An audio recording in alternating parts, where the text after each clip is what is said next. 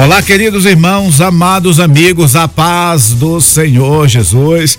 Nós estamos chegando aqui na sua Rádio Brasil FM 107,7 para mais um programa Voz da Assembleia de Deus, especial Escola Bíblica Dominical. Você que estava aí acompanhando o nosso querido irmão Josadac Oliveira, que está aqui do meu lado, né? Com o programa Atos Missionário, que continua agora com a gente. Muito obrigado, que Deus abençoe você, que Deus abençoe abençoe a sua vida. Olha, hoje é domingo, dia 3 de abril de 2022. Como sempre digo, os dias estão passando, Jesus está voltando para buscar a sua igreja.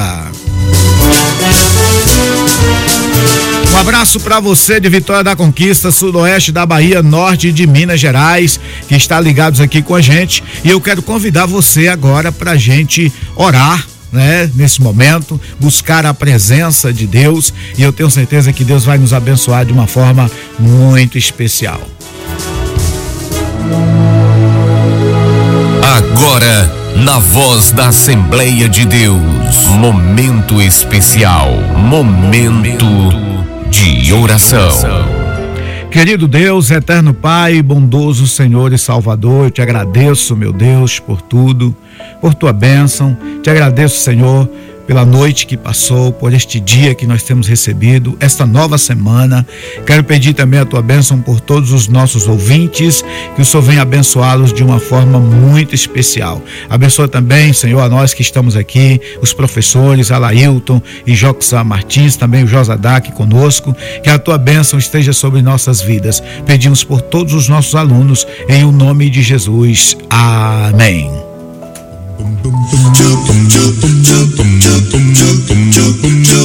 Estudar a Bíblia, estudar a Bíblia, estudar a Bíblia na escola dominical.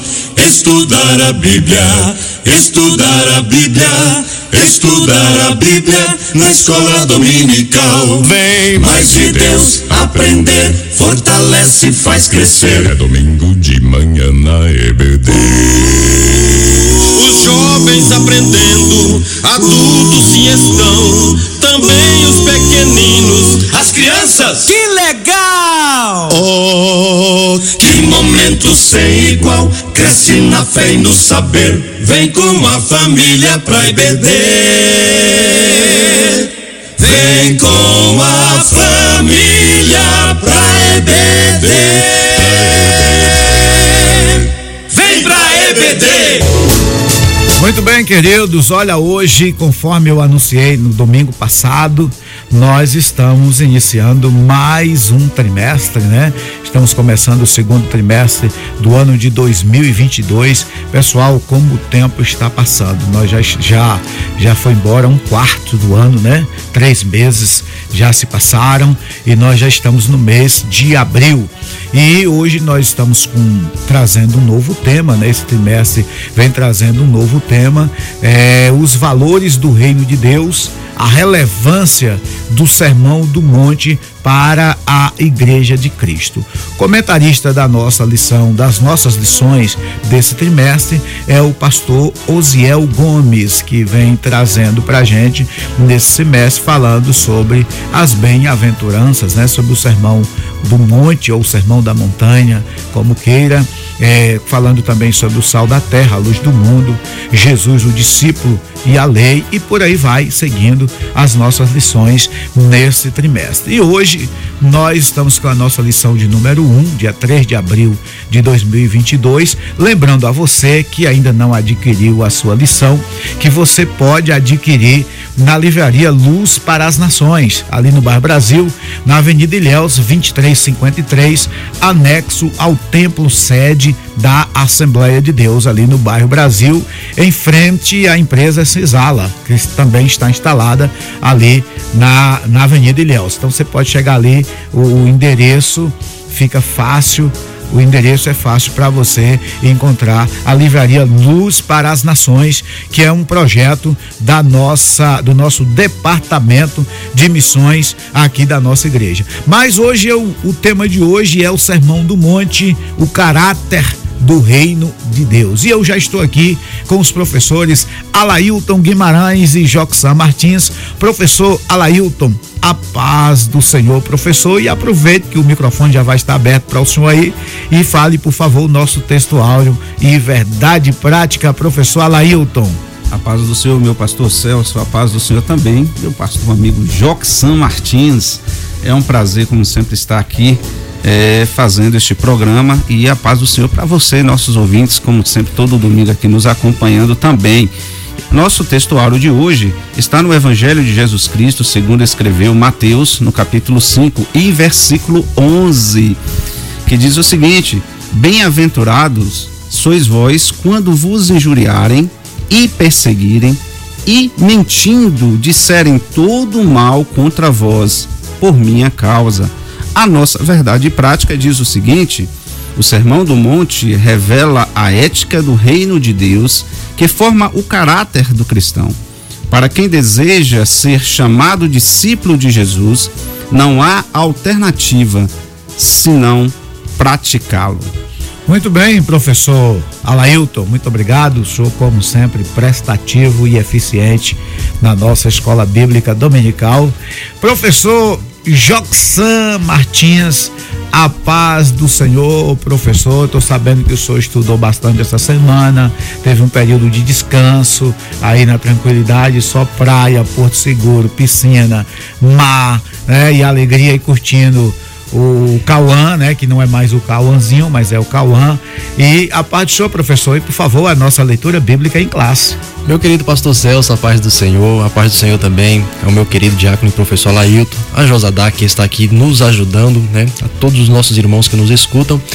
É, a paz do Senhor Jesus. Nós iremos fazer a nossa leitura bíblica em classe, Mateus capítulo 5, dos versículos 1 a 12, e diz assim: Jesus, vendo a multidão, subiu a um monte, e assentando-se, aproximaram-se dele os seus discípulos, e abrindo a boca os ensinava, dizendo: Bem-aventurados os pobres de espírito, porque deles é o reino dos céus. Bem-aventurados os que choram, porque eles serão consolados. Bem-aventurados os mansos, porque eles herdarão a terra. Bem-aventurados os que têm fome e sede de justiça, porque eles serão fartos. Bem-aventurados misericordiosos, porque eles alcançarão misericórdia. Bem-aventurados os limpos de coração, porque eles verão a Deus. Bem-aventurados os pacificadores, porque eles serão chamados filhos de Deus. Bem-aventurados os que sofrem perseguição por causa da justiça, porque deles é o reino dos céus. Bem-aventurados sois vós quando vos injuriarem e perseguirem, e mentindo disserem todo mal contra vós por minha causa. Exultai e alegrai-vos, porque é grande o vosso galardão nos céus, porque assim perseguiram os profetas que foram antes de vós. Muito bem. Muito obrigado, professor Joxan. Queridos irmãos, conforme disse, hoje nós estamos iniciando mais um projeto, né?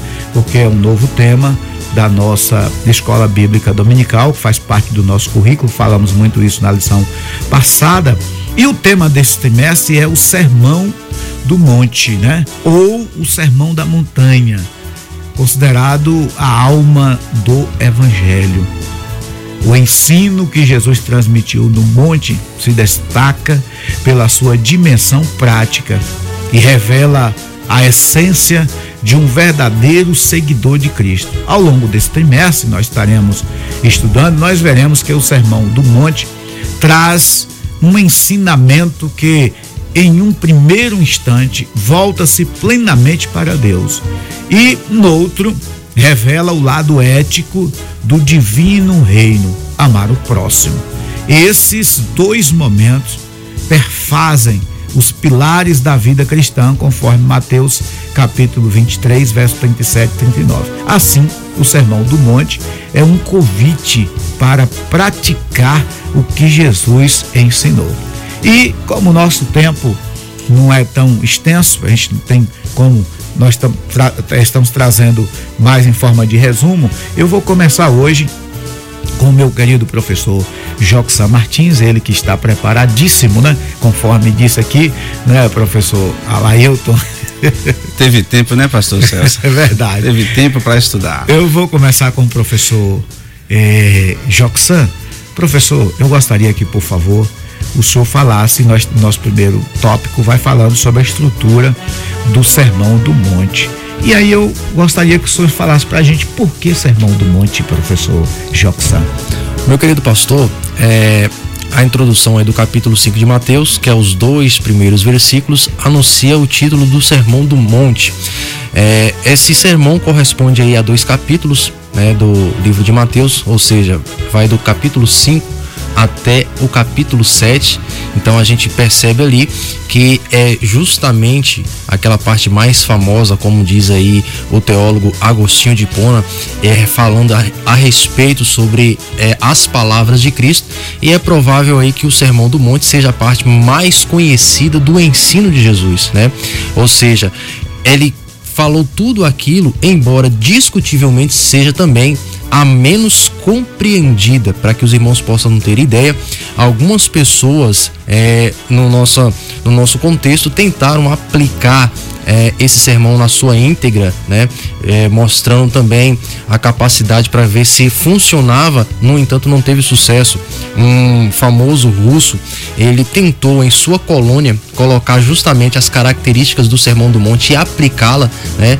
E essa colônia não durou seis meses porque era tão difícil ele colocar tudo aquilo em prática a qual estava falando sobre as bem-aventuranças. Então a gente percebe que na realidade a gente tem que realmente fazer parte do reino de Deus. De acordo com Mateus, é, capítulo 8, dos é, os versículos 1 a 5, é, é admissível que esse monte estivesse perto de Cafarnaum. E realmente é isso mesmo. A gente pôde fazer algumas pesquisas e um grande professor e comentarista também da lição, né? Que a gente é, muitas vezes vê aí no YouTube, né? No canal dele chamado Agnaldo Bet, ele mostra uma foto é, em uma das suas vídeos, né? Viagens que ele faz ali para Israel e ele mostra que realmente ali estava localizado nessa situação, naquela localidade. Geograficamente, disse que ele estava situado a 6 quilômetros e meio a oeste do Mar da Galileia e 13 quilômetros a sudeste de Cafarnaum. Então, no Monte do Sermão, nosso Senhor se assentou e ensinou os seus discípulos. Ou seja, os ensinos propostos por Cristo no Sermão do Monte não são para ser apenas venerados, né? estudados, analisados e discutidos, como muitos têm feito.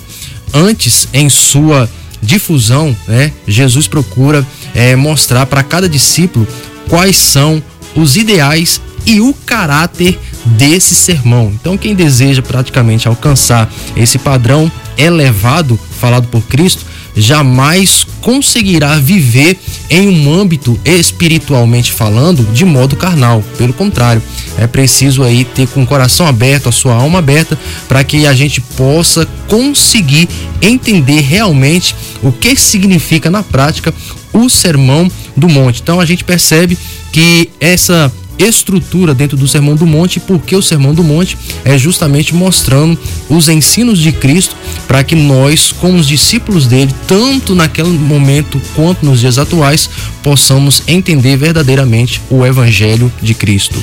Verdade, eh, professor. Só falando sobre a localização do monte, eu fui privilegiado.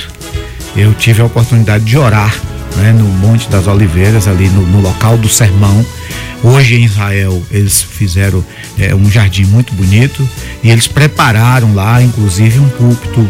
E em cada ponto eles colocaram um versículo de, do, do, desse sermão. E dali do sermão, do, do local do sermão do, das bem-aventuranças, nós descemos exatamente para o mar da Galileia, né? Descemos para o mar da Galileia para poder atravessar o lago, né, da Galileia, é, como Jesus fazia com seus discípulos. E um lugar muito bonito. E o pastor Davi ministrou a palavra lá nesse dia. E eu tive a oportunidade de orar com o pessoal, orar pelo pessoal nesse, nesse no monte, local onde é, acredita-se que Jesus proferiu o sermão do monte. Professor Alailton Guimarães, é, todo sermão ele tem é, uma estrutura né? E eu gostaria, professor, senhor que, que prega e que às vezes prepara estudo aí para as congregações, vem sempre estruturando, fazendo, faz um esqueleto, né? de uma mensagem e eu queria que o senhor falasse sobre a estrutura do Sermão do Monte, professor Alailton. Vamos lá, meu pastor Celso. Algo interessante sobre o Sermão do Monte, até para a gente entender essa questão da estrutura, é o seu contexto inicial. Se nós abrirmos, por exemplo, a nossa Bíblia, a partir do Mateus, no capítulo 4, versículo 18, eu quero fazer essa leitura com alguns irmãos, só para os irmãos entenderem esse contexto em que Mateus ele descreve o Sermão do Monte. É, Mateus 4,18 diz o seguinte: E Jesus andando junto ao mar da Galileia viu dois irmãos, Simão, chamado Pedro, e André, os quais lançavam as redes ao mar porque eram pescadores. E disse-lhes: Vinde após mim, e eu vos farei pescadores de homem. Então eles deixaram logo as redes e seguiram, para que se cumprisse o que foi dito pelo profeta Isaías, que diz: A terra de Zebolon e a terra de Nataftalim, junto ao caminho do mar, além do Jordão, a Galiléia das nações. O povo que estava sentado em trevas viu uma grande luz, e o que estavam assentados nas regiões e sombra da morte, a luz raiou. Versículo 17. Desde então começou Jesus a pregar e a dizer: Arrependei-vos, porque é chegado o reino dos céus. E Jesus, andando junto ao mar da Galileia, viu dois irmãos, Simão, chamado Pedro, e André, os quais lançavam as redes ao mar porque eram pescadores, e disse-lhes: Vinde após mim, e eu vos farei pescadores de homem. Então logo eles lançaram as redes e seguiram-no. E adiante dali viu outros dois irmãos, Tiago, filho de Zebedeu, e João, seu irmão, num barco, com seu pai Zebedeu consertando a rede. E chamou eles, e deixando imediatamente o barco e seu pai, seguiram-no. Versículo 23: E percorria Jesus toda a Galileia, ensinando nas sinagogas e pregando o evangelho do reino e curando todas as enfermidades e moléstias entre o povo. Meus queridos irmãos, o que, que nós entendemos? Porque eu estou trazendo esse contexto. A gente percebe que Jesus, logo após ser tentado no deserto, Jesus ele inicia o seu ministério. E é interessante que quando Jesus inicia o seu ministério, ele faz o chamado de quatro discípulos, quatro apóstolos. E aqueles quatro apóstolos começam a seguir a Jesus. E durante esse processo, uma grande multidão acompanhava Jesus, mas acompanhava Jesus pelas curas divinas. Jesus vinha expulsando demônios, vinha curando enfermidades. E naquele momento, Jesus, logo adiante, Mateus inclusive vai descrever isso, que Jesus chama os seus discípulos e ali Jesus começa a ensinar. E aí inicia-se o Sermão do Monte. Só que a multidão que seguia Jesus buscando a cura, buscando é, a expulsão dos espíritos malignos, aquela multidão se aproxima de Jesus e como o pastor Joxan muito bem explicou, o pastor Celso também falou do local, algo interessante é que Jesus usa o seguinte, diferente de hoje, hoje o pastor Celso, o pastor Joxan, grandes pregadores e chega no púlpito, a gente normalmente fica num local mais alto e fica em pé diante da multidão. Mas Jesus ele usava algo diferente. Era um ensino que naquela época os mestres judeus utilizavam. Jesus se assenta e ali ele começa a ensinar. O que eu quero que os irmãos entendam com isso? Primeiro ponto, qual é a característica principal do Sermão do Monte? O Sermão do Monte, ele vai confrontar a moral e o caráter do homem, e a gente vai ver isso mais adiante. E aí, um grande comentarista, e eu acredito que o próprio comentarista da nossa lição faz uso é, desse material de Fraserman em sua obra. Ele diz o seguinte: que o Sermão do Monte, em sua estrutura, ela está dividida da seguinte forma: ele se, barre, se baseia na narrativa inicial do capítulo 1, do versículo 1 ao versículo 4 e também o versículo 16, falando sobre a genealogia e os sete cumprimentos. A última frase, inclusive, se refere aos sete cumprimentos de profecias que ocorrem nos primeiros quatro capítulos de Mateus. E aí nós temos, por exemplo, o primeiro ponto da estrutura, o Emanuel. O segundo ponto, o nascimento em Belém. Depois nós temos o chamado do Egito. Depois nós temos o choro de Raquel, que vai estar ali no capítulo 2, do versículo 18 ao versículo 5. Depois nós temos o chamado é, de Mateus, o chamado de Nazareno, do capítulo 2, versículo 23 e versículo 6. E depois nós temos uma voz no deserto, referindo-se a João Batista, no capítulo 3 e no versículo 3 a 7. E por final, uma grande luz. E aí Mateus vai destacar isso do capítulo 4 e versículo 14. O que a gente percebe dentro da estrutura do Sermão do Monte, dentro desse desdobramento que o, o Sermão do Monte vai trazer, é que há pelo menos cinco grandes discursos no Sermão do Monte. Dentro dessa divisão que nós citamos agora, é, temos esses cinco grandes discursos. E quais são esses cinco grandes discursos? O primeiro discurso, as bem-aventuranças. O segundo discurso, sal e luz. O terceiro discurso, Jesus é o cumprimento da lei. O quarto, os atos de justiça. E o quinto e último discurso, declaração de sabedoria. O que nós entendemos com isso, meus queridos irmãos, dentro dessa estrutura, é que na verdade Jesus, ele começa justamente a diferenciar o que que o mundo secular defende e o que que Jesus ele estava trazendo com o evangelho do reino. Normalmente quando falamos em evangelho, boas novas, Jesus ele estava trazendo uma boas novas, só que essas boas novas ele confrontava justamente o que muitos dos fariseus estavam pregando. Isso é uma falsa religiosidade. Jesus começa a confrontar, e é interessante que à medida que nós vamos estudando o Sermão do Monte, nós vamos percebendo algo interessante, inclusive nessa primeira etapa, as bem-aventuranças, que nós chamamos, por exemplo, de divisões da, da beitude. E eu quero destacar aqui pelo menos quatro, quatro situações que já estão incluídas nesse primeiro tópicozinho aqui, as bem-aventuranças. Primeiro deles, a atitude em relação a nós mesmos. Jesus vai confrontar qual é a atitude que nós temos que ter em relação a nós mesmos. Depois, atitude em relação ao pecado. Jesus vai nos confrontar aí no Evangelho de Mateus, no capítulo 5, do versículo 5 ao 6, justamente isso, como o homem deve agir em relação ao pecado. E é por isso que Jesus cita, por exemplo, bem-aventurados que choram. Mais tarde, no capítulo 5, versículo 7 e 9, Jesus vai falar sobre a atitude em relação a Deus. E o último, a relação, a atitude em relação ao mundo.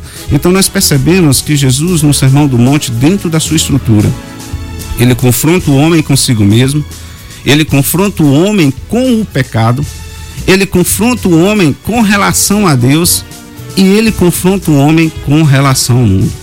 Então nós entendemos que dentro da estrutura do Sermão do Monte, nós entendemos que Jesus ele está trazendo um novo ensinamento que contradiz o que o mundo secular vem dizer. E aí eu achei interessante na fala do pastor Joxan, e já encerrando a minha fala, quando aquele russo ele tentava aplicar todos os ensinamentos do Sermão do Monte e ele não conseguia, porque é justamente isso. O primeiro confronto que existe é o homem consigo próprio e que não é algo fácil. E no segundo, o homem em relação ao pecado. E aí nós entendemos o que a Bíblia diz: que não há um justo sequer, todos pecam. Muito bem, professor. Mas, professor Joxan, a pergunta que a gente precisa saber, nós falamos agora sobre a estrutura. O professor Alailton com muita propriedade, falou sobre a estrutura desse sermão. O senhor já havia falado o porquê do sermão do monte. E eu gostaria que o senhor falasse para a gente agora a quem se destina o sermão do monte, professor Joxan Martins.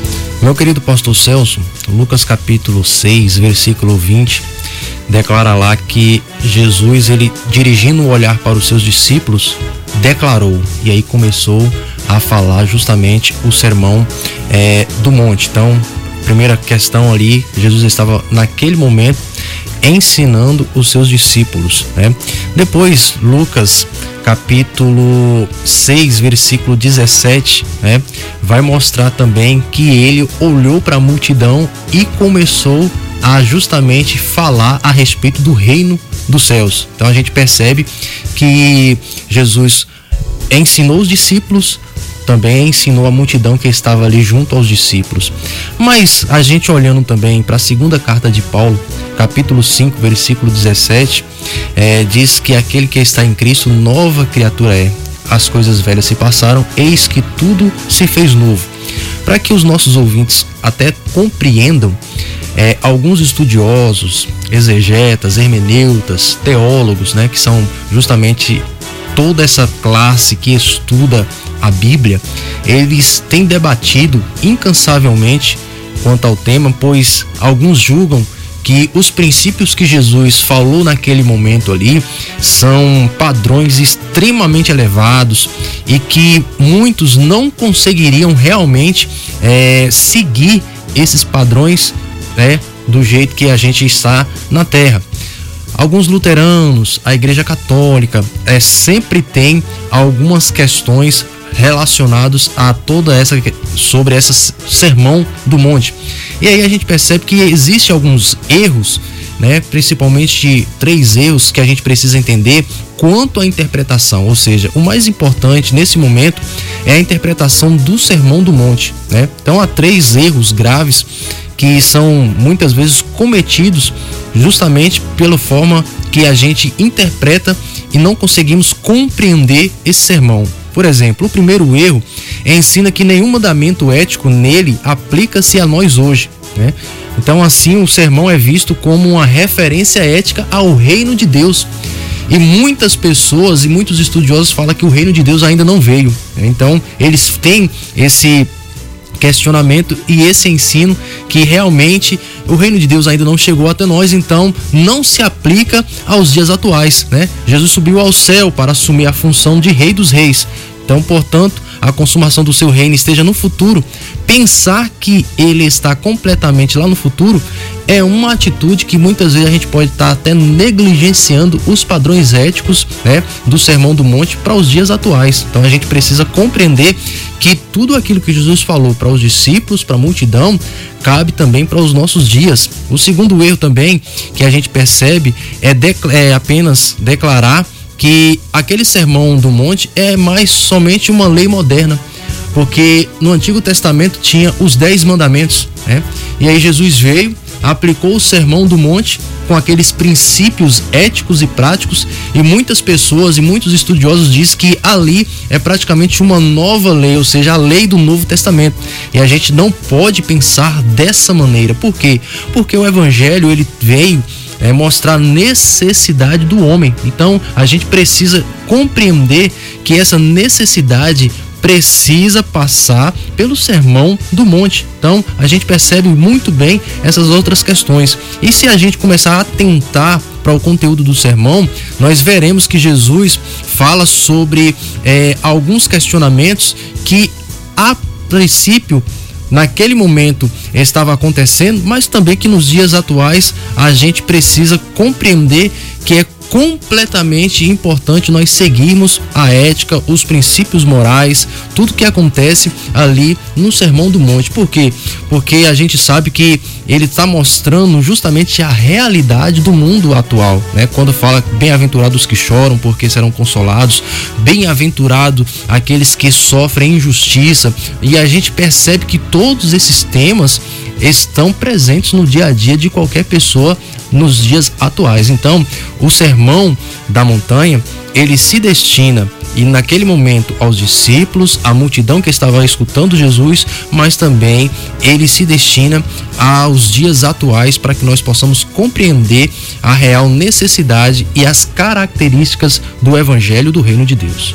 Muito bem, queridos, estamos na Brasil FM, programa Voz da Assembleia de Deus, especial Escola Bíblica Dominical. Lembrando a você que agora pela manhã, daqui a pouco, vai começar a Escola Bíblica ali no Templo Central e em todas as nossas congregações. Algumas congregações hoje teremos a celebração da Santa Ceia e você que é membro da igreja já está convocado, né, a participar dessa celebração daqui a pouco nas nossas, é, em algumas das nossas congregações e à noite grande culto de louvor e adoração ao nome do Senhor.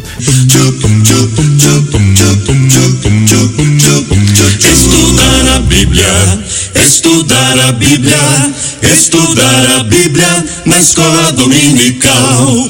Estudar a Bíblia, estudar a Bíblia, estudar a Bíblia na escola dominical. Vem mais de Deus aprender, fortalece e faz crescer. É domingo de manhã na EBD. Os jovens aprendendo, adultos sim estão, também os pequeninos, as crianças. Que legal! Oh, Que momento sem igual, cresce na fé e no saber. Vem com a família pra EBD. Vem com a família pra EBD. Vem pra EBD. Muito bem, queridos irmãos, nós já estamos de volta com o programa Voz da Assembleia de Deus, especial Escola Bíblica Dominical. Eu quero lembrar você que eu, pastor Celso Lima, eu estou toda quinta-feira aqui na Brasil FM, no programa Voz da Assembleia de Deus, a partir das 17 horas, viu? Estreiei, reestreiei na quinta-feira passada e na próxima quinta eu estarei aqui novamente com o programa Voz da Assembleia de Deus, né? Aí não é especial Escola Bíblica Dominical, porque o especial é só no domingo domingo, mas eu quero convidar você que nos ouve nos domingos também para continuar nos ouvindo também durante a semana, especialmente na quinta-feira no programa Voz da Assembleia de Deus, o programa oficial aqui na Brasil FM. Muito bem, queridos, nós estamos agora, vamos partir agora para o nosso segundo tópico da nossa é, escola bíblica. Hoje o professor Alailto vai dar aula ainda é, na escola bíblica dominical. O professor Joxan Martins vai também participar da Santa Ceia, né, professor? Na igreja ali do bairro Alto Barão, da, que está na, na, na rua Eduardo Dalton, aqui no bairro Alto Marom. E o professor Joxan vai estar ali ministrando a palavra de Deus e celebrando a ceia. Lembrando que hoje tem ceia também na congregação de URB 5 e o nosso segundo vice-presidente, pastor Janderson Nascimento, estará com os irmãos ali na URB 5. Um abraço para a família URB 5, né? Família URB 5 e nosso querido pastor presbítero e pastor Johnny, Johnny Trindade está ali fazendo um grande trabalho com os irmãos ali da URB 5. Um abraço para todos vocês aí da URB 5. Bom, as bem-aventuranças e o caráter dos filhos de Deus. E aí eu vou já começar agora aqui, imprensando aqui o professor Alailton Guimarães, que está bem à minha frente, ele sempre se posiciona à minha frente, a gente fica sempre cara a cara no estúdio, né? Em qualquer um dos estúdios a gente está sempre cara a cara, né, professor? Professor, por favor, o que são as bem-aventuranças, professor Alailton? Vamos lá, vamos pegar lá já no início aqui a explicação do nosso comentarista da lição, né? Bem-aventurados ou bem-aventuranças é um adjetivo do plural grego e significa felizes. Mas aí eu quero pegar também um outro comentário, um comentário Beacon, que a gente utiliza muito em nossa Assembleia de Deus, foi publicado inclusive pela CPAD, e ele diz o seguinte: que foi difícil até encontrar uma palavra que traduzisse para o nosso português essa bem-aventurança. Isso aí não significa especificamente feliz. É feliz. Não significa especificamente isso. O que que na verdade seria? Seria uma felicidade, mas da seguinte forma: a felicidade daquele que faz a vontade de Deus. O que eu quero dizer com isso, irmãos? é que Jesus ele estava chamando as pessoas, o chamado de Jesus não significava que a pessoa que aceitasse a Jesus e começasse a seguir a, a sua questão ética e moral, porque é isso que o Sermão do Monte, ou o Sermão da Montanha, vem trazer. Ele vem trazer a ética e a moral do discípulo de Jesus, e a nossa lição na introdução já trouxe isso, a explicação de que todo aquele que quer seguir a Jesus e quer ser discípulo de Jesus, ele precisa estar atento aos ensinamentos do Sermão do Monte. Vai significar, na verdade, essa felicidade o seguinte: que aquele que mesmo que passando por perseguições e serem, por exemplo, como o texto diz, injuriados, continuam felizes na presença de Deus. Isso está muito ligado a uma questão muito importante que nós precisamos entender nessa manhã sobre bem-aventuranças. Primeiro ponto, a bem-aventuranças, ela não está apenas para o presente. Ela não se aplica apenas nos nossos dias de hoje. A gente não pode entender sobre a busca da felicidade apenas nos dias de hoje. Jesus também usava uma expressão escatológica. Jesus estava falando do futuro. Isso é, algo que muitas vezes nós não vamos conseguir na vida que nós temos hoje, a nossa vida terrena, usufruir de toda a felicidade que é a felicidade que Deus tem para nós. Jesus estava dizendo o seguinte: olha, o que eu estou trazendo para vocês e essa questão ética e moral que vocês precisam seguir não é só para aqui.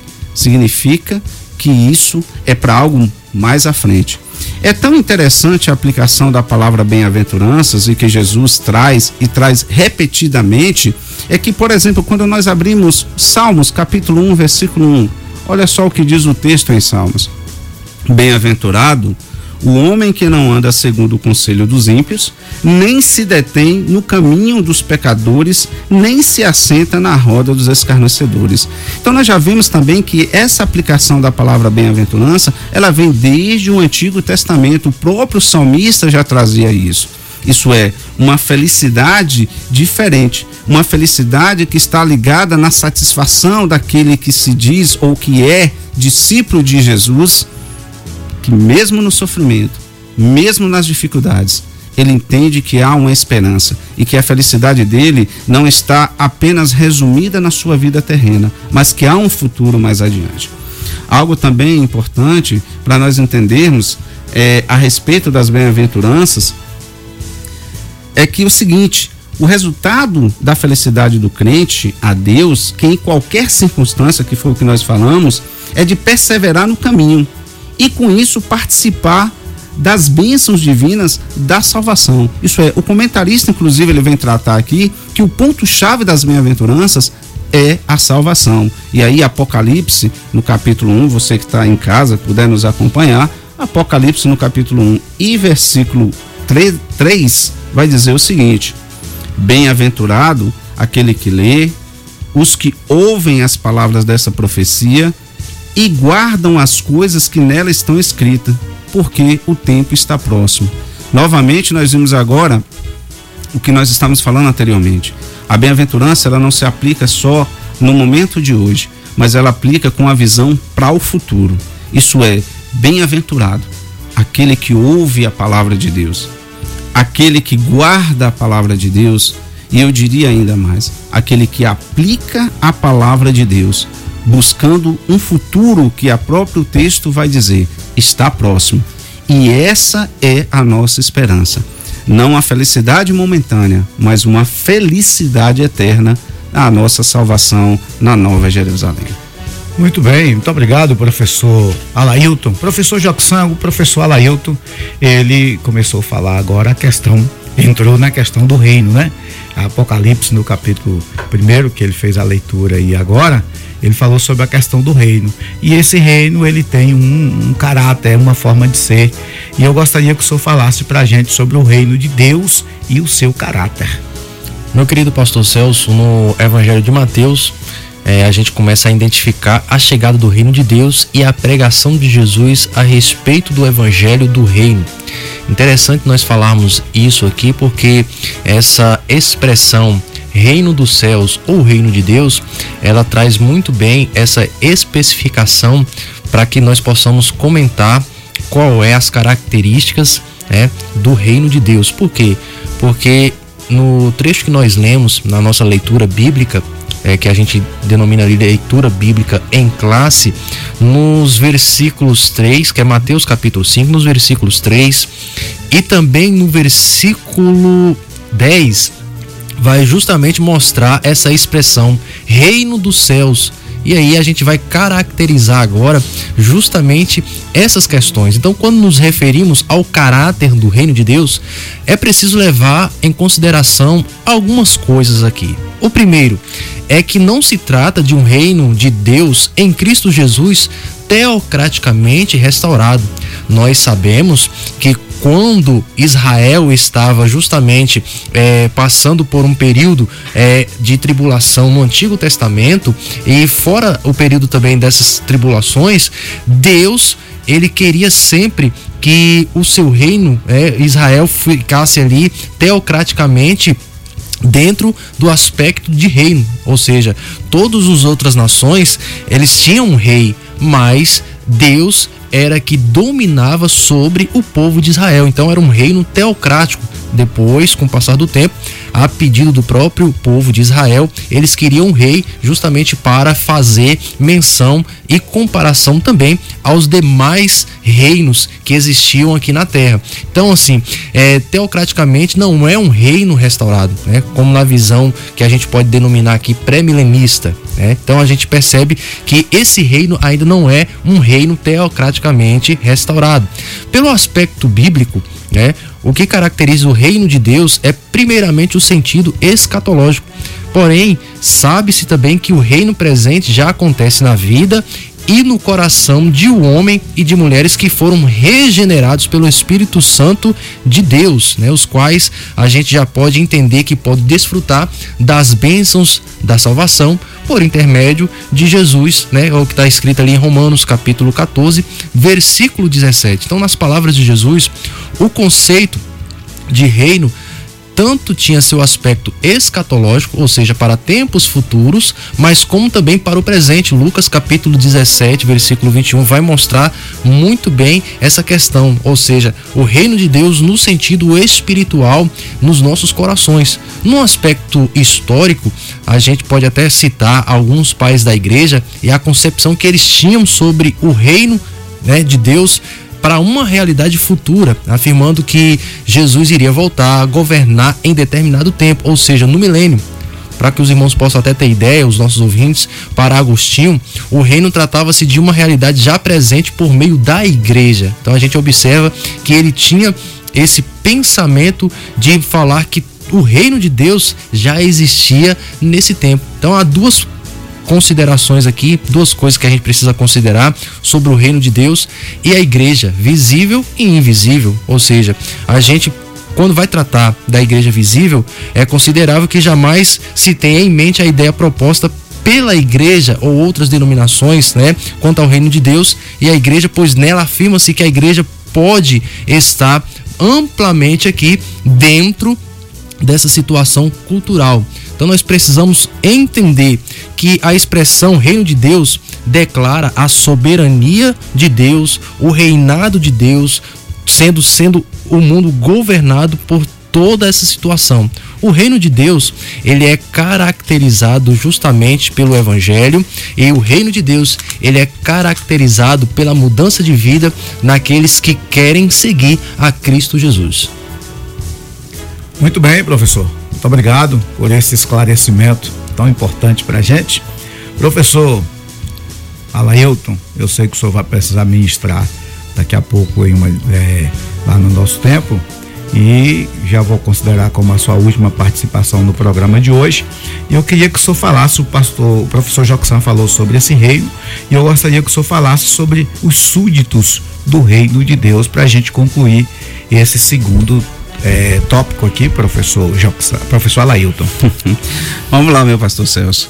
É, primeira coisa, irmãos, que é muito importante quando nós falamos de súditos do reino de Deus, e aí eu preciso sempre voltar ao tema central desse momento da nossa lição, que é o Sermão do Monte, é algo muito importante, eu destaquei inclusive na leitura que eu fiz logo no início, é que, na verdade, Jesus ele está falando com quem? Em quem é direcionado essa mensagem? O pastor Jorge Santé explicou anteriormente. Precisamos entender que essa mensagem ela está sendo direcionada primeiro de forma de aplicação individual. Jesus ele está relacionando a cada indivíduo individualmente. É algo pessoal de cada indivíduo. Outro ponto importante que a gente precisa entender desse reino de Deus, e o Sermão do Monte ele vai falar sobre isso, sobre esse reino de Deus, é que essa aplicação não é para os descrentes, essa aplicação é para os crentes. Jesus está se referindo aos cristãos. Algo muito importante que nós entendemos em que primeiro Jesus ele chama ali os quatro primeiros discípulos e Jesus começa a ensinar para eles qual era a forma ética e moral o padrão do reino de Deus com relação ao padrão do reino do mundo, do mundo secular. Jesus estava confrontando isso. E o último ponto que eu queria destacar ainda sobre isso aí é que essa felicidade, inclusive que nós já citamos anteriormente, está se referindo à felicidade do homem com Deus. Por que estou dizendo isso, irmãos? Porque o Sermão do Monte ele vai destacar algo no discípulo de Jesus, e você que está me ouvindo aí do outro lado, discípulo de Jesus, essas qualidades têm que estar em você. Essas qualidades têm que fazer parte do seu caráter. Senão você não vai ser um súdito do reino de Deus. E o que, que o Sermão do Monte vai destacar? Ele vai destacar, por exemplo, pelo quebrantamento. Depois, ele vai destacar o choro. E há uma ligação muito interessante sobre quebrantamento e choro. Isso é, o homem ele precisa estar aquebrantado, o seu coração, reconhecendo a sua miséria, e quando o homem ele reconhece a sua miséria e ele reconhece o seu pecado, o que vai acontecer com ele? Ele vai chorar, ele vai se humilhar diante da presença de Deus. Depois, ele vem destacar ainda nas qualidades do discípulo, aquele que é o súdito no reino de Deus, ele vai destacar o seguinte: a mansidão, que nós devemos ser mansos de espírito. Depois ele vai destacar a retidão, isso é a justiça. Aquele que quer ser discípulo de Jesus, ele precisa ser reto, ele precisa ser uma pessoa justa. Depois ele vem destacar no segundo ponto a misericórdia. O discípulo de Jesus, o súdito do reino, ele precisa ser uma pessoa misericordiosa. Depois ele vem destacar a pureza, isso é, o homem, ele precisa ser puro de coração. E por fim, quase por fim, nós temos aqui a pacificação, algo interessante. Em vez de fazermos contenda, aquele que é discípulo de Jesus, que faz parte é, dos súditos do reino, ele tem que procurar o quê? Pacificar. E aí, por fim, agora sim, nós vamos dizer o seguinte: que tem ainda a perseguição dos valores. Isso é, aquele que quer ser discípulo de Jesus, súdito do reino de Deus, ele está, está pronto para quando ele confronta o homem com a ética e a moral do reino, o mundo ele vai se contrapor a esse discípulo de Jesus. E aí nós, como discípulos de Jesus, como súditos de um reino de Deus, temos que estar preparados para esse confronto. Isso é a ética e a moral do reino de Deus contra a ética e a moral do mundo atual. Muito bem, professor Alailton Guimarães. Estudar a Bíblia, estudar a Bíblia, estudar a Bíblia na escola dominical. Estudar a Bíblia, estudar a Bíblia, estudar a Bíblia na escola dominical. Vem mais de Deus aprender, fortalece e faz crescer. É domingo de manhã na EBD. Os jovens aprendendo, adultos sim estão, também os pequeninos, as crianças. Que legal! Oh, que momento sem igual, cresce na fé e no saber, vem com a família pra EBD. Vem com a família pra EBD. Vem pra EBD. Muito bem, queridos irmãos, nós já estamos de volta, agora já trazendo o último tópico da nossa lição, que fala somos bem-aventurados, né? É, ou seja, a beatitude na vida dos salvos, ou as bem-aventuranças na vida dos sal, do salvos, é o nosso primeiro subtópico aqui, que diz o seguinte: que o, o salvo em Cristo, seguidor de Jesus, vive em clima de bem-aventurança o tempo todo. Ou seja, estamos permanentemente alegres com o Senhor. Você já prestou atenção? Você que talvez nunca foi numa igreja de crente, mas vá, vá na Assembleia de Deus, que lá a gente dá oportunidade aos irmãos, e aí quando fala assim, vamos ouvir o irmão fulano, Aí ele pega o microfone, eu saúdo os irmãos com a paz do Senhor, e aí ele diz logo: Eu estou alegre com Jesus. aí você fala, mas que é isso? Mas essa pessoa eu conheço, é uma pessoa que, que vive com um pouco, com um salário pequeno, a família é grande, passa dificuldade até, mas ele diz: Eu estou alegre com Jesus. O que é isso? As bem-atitudes, as bem-aventuradas. Feliz é aquele que confia no Senhor.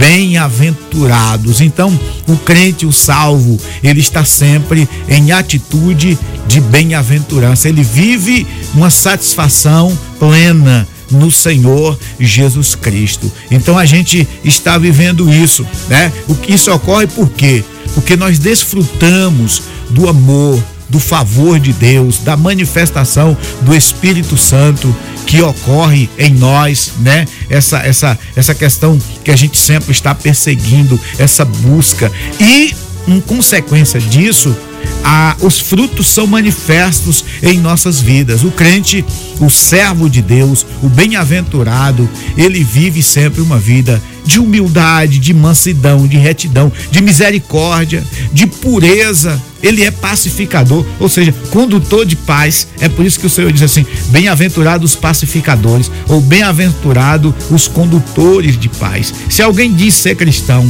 e vive criando confusão, problema com todo mundo, promovendo confusão, ele não é cristão. Ele não faz parte do reino, porque o que faz parte do reino é condutor da paz. Ele é um pacificador.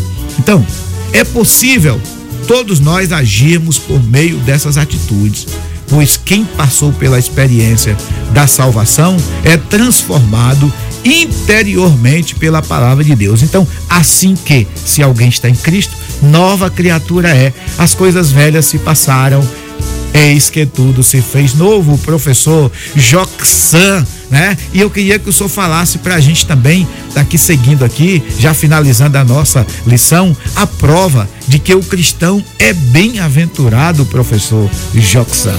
Quando o senhor citou aí o exemplo dos nossos, né, é, irmãos que vão até a frente ali, pega o microfone e fala a respeito da alegria que eles sentem, e aí a gente analisando o que Jesus falou justamente no passado, no, no Sermão do Monte, e os gregos eles tinham é, essa questão das bem-aventuranças, justamente o que andar acima da felicidade, é mais feliz ainda, apesar de toda a situação que a pessoa esteja vivendo.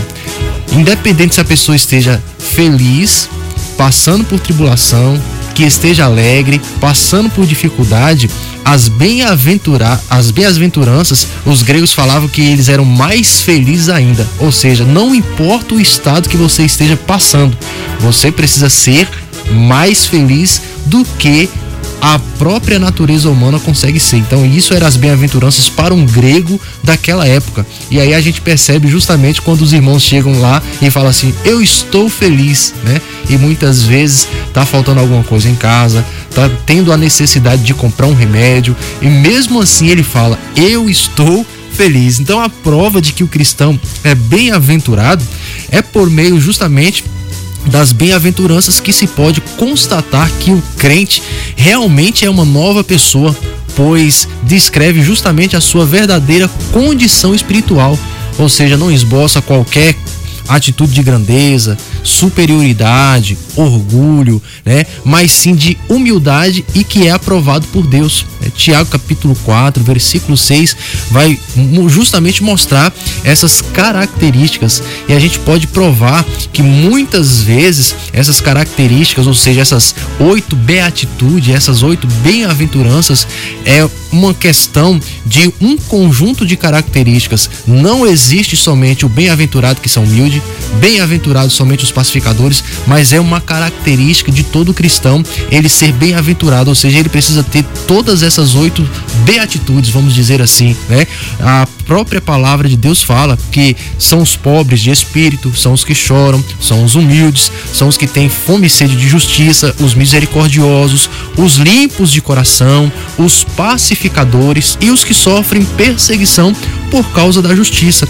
Todas essas características, ela é essencial para a vida do cristão. Então, aqueles que realmente estão vivendo a vida proposta por Cristo continuam a expressar tais condições no seu viver diário, evidenciando fome e sede de justiça, ou seja, paixão profunda pela justiça pessoal, não desejando proceder espiritualmente como os escribas e fariseus, como naquela época Jesus estava justamente identificando e fazendo contraste com os verdadeiros cristãos, em contraste também com os escribas e fariseus. Então, mais provas de que o crente é realmente abençoado são primeiramente por seus atos de misericórdia, ou seja, são sempre misericordiosos para com todos e faz isso porque seus corações estão limpos de todo pecado. Então, o cristão salvo é um pacificador porque tem no seu ser a natureza de Deus em Cristo Jesus. Por esse motivo, ele sempre será honrado. Por fim, por causa da justiça, é perseguido, mas não se entristece, conhece a palavra de Deus, quando ele torna o seu coração que seja implantado o reino de Deus, então toda essa injustiça será desfeita, tendo plena consciência de que a vingança pertence a Deus. Ou seja, todas essas características, meus queridos ouvintes, são as provas reais de que o crente ele é bem-aventurado. Então eu posso até fechar esse ponto falando justamente isso. Não se trata aqui praticamente de oito bem-aventuranças separadas ou distintas. Pelo contrário, são a prova real de que quando nós somos bem-aventurados, nós definimos o caráter de Deus no nosso coração, que somos aí seguidores de Cristo Jesus. Então, a gente pode identificar que as beatitudes do Sermão do Monte domina o eu carnal. Vive em Cristo entra numa nova dimensão espiritual e vive a bondade de Deus. Então, o Sermão do Monte, Jesus Cristo ensina que a verdadeira felicidade nada tem a ver com o que o homem moderno deseja. Né? O homem moderno hoje, muitas vezes, aqueles que não conhecem a Cristo, deseja dinheiro, deseja poder, ambição, né? Mas a felicidade bíblica se revela em quem ama o seu inimigo, bendiz o que maldiz, faz o bem ao que o odeia e ora pelos que maltratam e perseguem. Então a gente percebe que são características de um cristão verdadeiramente fiel quando eles fazem todas essas situações. E a gente percebe que o viver dessa maneira realmente é difícil, mas aqueles que vivem eles são caracterizados como os verdadeiros cristãos, seguidores de Cristo Jesus. Muito bem, professor, muito bem colocado. Queridos irmãos, é, concluindo a nossa lição de hoje, é, esse sermão do monte, ele é a base ética do reino de Deus. E seria interessante que todo cristão, que todos nós, tomasse isso aqui é, como norte ético da nossa vida. Por quê? Porque fazendo isso nós evitaremos confronto, nós evitaremos dissensões, discussões.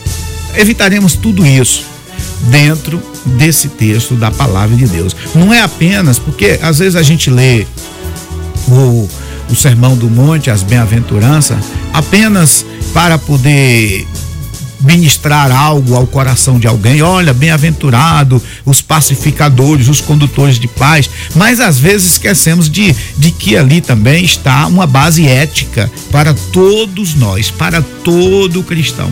E é muito importante a gente observar isto para que a gente viva em paz, viva bem com todas as pessoas, tanto os de dentro como os de fora que a gente tenha esta comunhão baseado no amor, no princípio da fé e na ética, sobretudo, da palavra de Deus. Portanto, é, observe esses textos, observe a palavra de Deus e eu tenho certeza que nós seremos de uma forma muito especial, muito abençoados em o nome do Senhor Jesus.